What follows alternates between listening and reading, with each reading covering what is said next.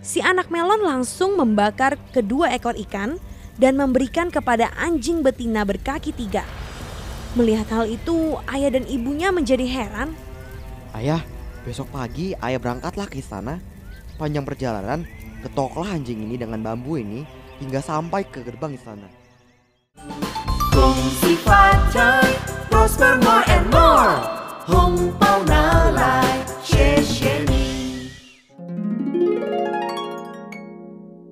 Anak-anak, semua sudah bawa buku gambar yang ibu suruh? Sudah, Bu. Alat-alat gambarnya juga sudah dibawa semua? Sudah, Bu. Oke, hari ini kita akan menggambar ya. Tapi hari ini ibu nggak akan kasih model yang akan digambar. Jadi berdasarkan imajinasi saja ya. Ya, jangan dong, Bu. Jadi kita gambarnya suka-suka aja ya Bu. Asik. Jadi hari ini kita menggambarnya bukan suka-suka Mia, tapi berdasarkan cerita dongeng yang akan ibu ceritakan ini. Gimana? Siap semuanya? Siap Bu. Siap, Bu. Oke deh, gini ceritanya.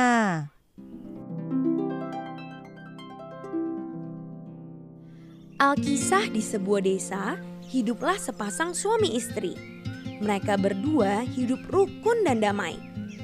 Mereka memiliki ladang sebagai hasil pendapatan mereka sehari-hari. Namun sayangnya, hingga hari tuanya mereka belum juga dikaruniakan anak. Hah, rumput-rumput liar ini terus mengganggu melon yang kutanam. Sudah sejak tadi aku mencoba mengumpulkan buah melon untuk kami santap hari ini. Hanya ada satu buah melon saja. Apa yang harus kukatakan pada istriku nanti? Pasti dia akan kecewa. Hari beranjak sore, sang suami pulang membawa satu-satunya hasil panen hari itu, yaitu sebuah melon. Sesampainya di rumah, ia mencoba menjelaskan kepada istrinya. Istriku, aku pulang. Ah, suamiku, kau pasti lelah setelah seharian bekerja di ladang. Ini, minumlah segelas air ini. Terima kasih istriku. Ada apa suamiku? Kenapa kau terlihat murung sekali? Sudah seharian aku bekerja menggarap ladang kita. Lihatlah panen yang kita dapatkan hari ini. Hanya sebuah melon saja. Tidak apa-apa suamiku. Ini pun kita harus bersyukur. Kita masih bisa makan melon hari ini. Ah, aku masih terus berpikir. Seandainya saja kita punya anak, pasti dia bisa membantu kita di ladang. Hidup kita pasti akan lebih lengkap lagi. Ketika sang istri berkata demikian, tiba-tiba terjadi sesuatu yang ajaib. Buah melon itu tiba-tiba berbicara. Kalau begitu, kalian bisa menganggapku sebagai anak kalian. Ah, ah, ke, kenapa melon ini bisa bicara? Jah, jangan-jangan ini adalah siluman yang sedang menyamar suamiku. Jangan takut, aku bukanlah siluman. Bukankah kalian telah merawatku sejak kalian menanamku di ladang? Bukankah dengan demikian kalian adalah kedua orang tuaku? Akhirnya suami istri itu mengangkat melon sebagai anak mereka. Dan dengan ajaib, melon itu berubah menjadi pemuda yang gagah. Sejak saat itu, si anak melon membantu ayahnya di ladang mereka. Dan hasil ladang mereka semakin hari semakin banyak. Mereka tidak perlu khawatir akan kelaparan. Ayah, hari ini aku sudah memanen banyak sekali wortel. Apakah sebaiknya kita menjualnya ke pasar besok pagi-pagi sekali? Ya, ide bagus anakku. Dengan begitu, kita bisa mendapatkan uang untuk membeli bibit tanaman yang lain. Anakku, pasti kau sudah lelah bekerja seharian. Ayo segeralah mandi. Ibu akan siapkan makan malam. Baik, Bu. Ah, senangnya hatiku. Sejak kita memiliki anak, semua berjalan lancar. Benar kan suamiku? Benar istriku, terkadang aku juga terheran-heran. Bagaimana bisa pemuda seperti itu menjadi anak kita dan membawa kebahagiaan untuk kita. Demikianlah mereka hidup dengan harmonis. Sampai tiga tahun berikutnya terjadilah perang. Raja meminta prajuritnya untuk mengumpulkan semua pemuda dari seluruh penjuru negeri untuk ikut berperang. Namun, kebanyakan dari pemuda itu gugur di medan perang. Para orang tua yang memiliki anak laki-laki dipenuhi rasa khawatir dan kesedihan akibat perang tersebut. Lapor yang mulia, pertempuran di daerah perang sudah semakin genting. Kita butuh banyak tambahan prajurit baru yang mulia. Kita telah kehilangan banyak prajurit. Kalau hal ini terus dibiarkan, kita akan kalah. Kalah? Tidak. Hal itu tidak boleh sampai terjadi. Bagaimanapun kita harus memenangkan pertempuran ini.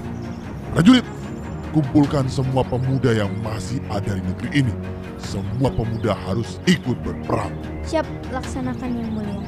Para prajurit bergegas keliling negeri untuk mencari para pemuda yang tersisa. Hingga akhirnya sampailah mereka di rumah si petani tua dan istrinya. Tuan, sesuai perintah yang mulia raja, semua pemuda di negeri ini harus ikut berperang. Maka dari itu kami ke sini untuk menjemput anakmu. Tapi Tuan, dia adalah anak kami satu-satunya. Janganlah Tuan membawa dia ke medan perang. Hal ini merupakan perintah yang mulia raja. Jika kalian berani membantahnya, kalian akan menerima hukuman. Ampun Tuan, tapi anak kami adalah anak yang istimewa. Ia adalah seorang anak yang berasal dari Melon.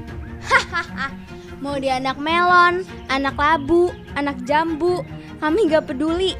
Dia harus ikut berperang bersama kami. Tuan, tolong berbelas kasihanlah.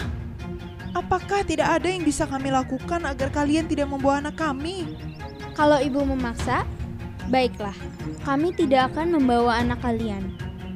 Tetapi dengan satu syarat, kalian harus memenuhi jalanan dengan emas dari depan rumah kalian hingga ke istana. Apa? Tapi dari mana kami bisa mendapatkan emas sebanyak itu? Itu adalah pilihan kalian. Kalau kalian tidak dapat melakukannya, kami harus membawa anak kalian. Kami akan memenuhi syarat dari Tuan. Tapi anakku, Tenanglah ayah, aku bisa melakukannya. Baiklah kalau begitu. Tapi kau harus memenuhi janjimu dalam dua hari. Buatlah jalanan ini dipenuhi emas. Dua hari adalah waktu yang lebih dari cukup untukku. Para prajurit pun meninggalkan rumah si petani. Suami istri itu masih bingung bagaimana caranya memenuhi syarat si prajurit. Namun anak Melon menenangkan kedua orang tuanya. dari mana kita akan mendapatkan emas sebanyak itu anakku? Bahkan, bahkan ibu belum pernah melihat emas selain dari cincin yang ibu pakai ini. Ayah dan ibu tidak usah cemas. Aku bisa melakukannya. Aku hanya membutuhkan tiga bahan untuk mewujudkannya. Ayah dan ibu, carilah seekor anjing betina yang berkaki tiga, seekor ikan yang berbadan warna merah, serta seekor ikan yang badannya berwarna putih. Tapi dari mana kami akan mendapatkan hewan-hewan aneh itu? Ayah dan ibu akan menemukannya di daerah pegunungan dan sekitar sungai besar. Baiklah, kami akan carikan hewan-hewan itu.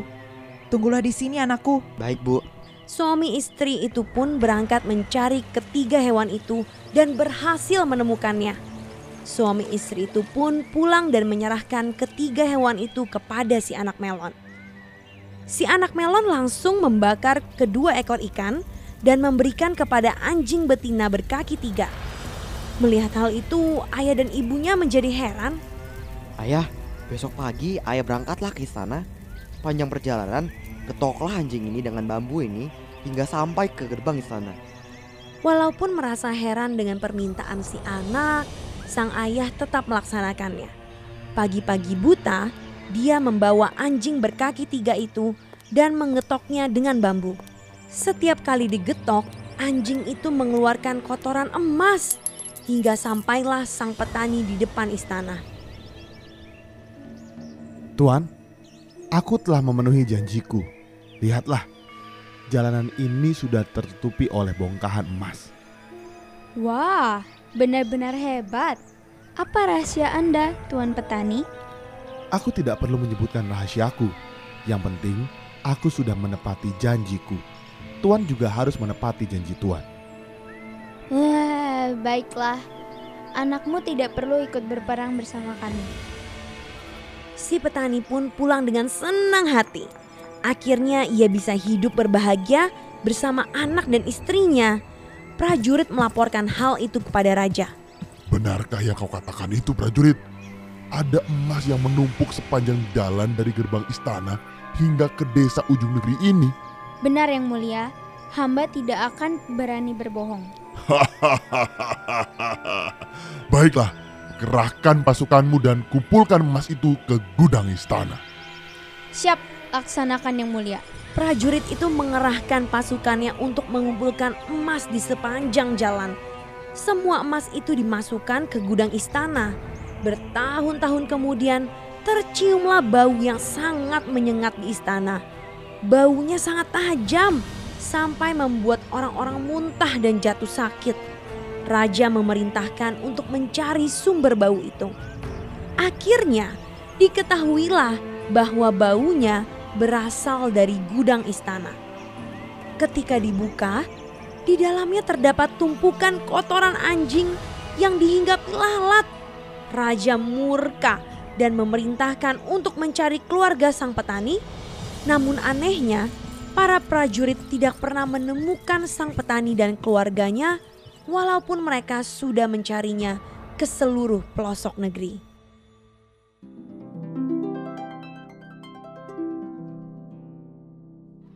Gimana ceritanya? Seru nggak? Seru, Bu.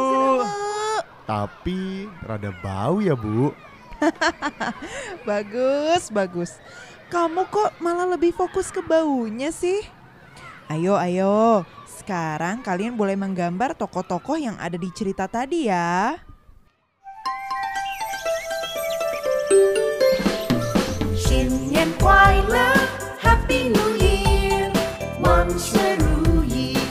Your wish come true. Kung Si fatah.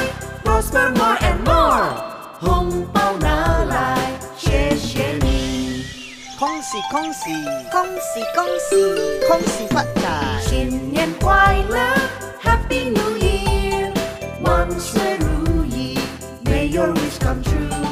恭喜发财，Prosper more and more，红包拿来，Give me your money。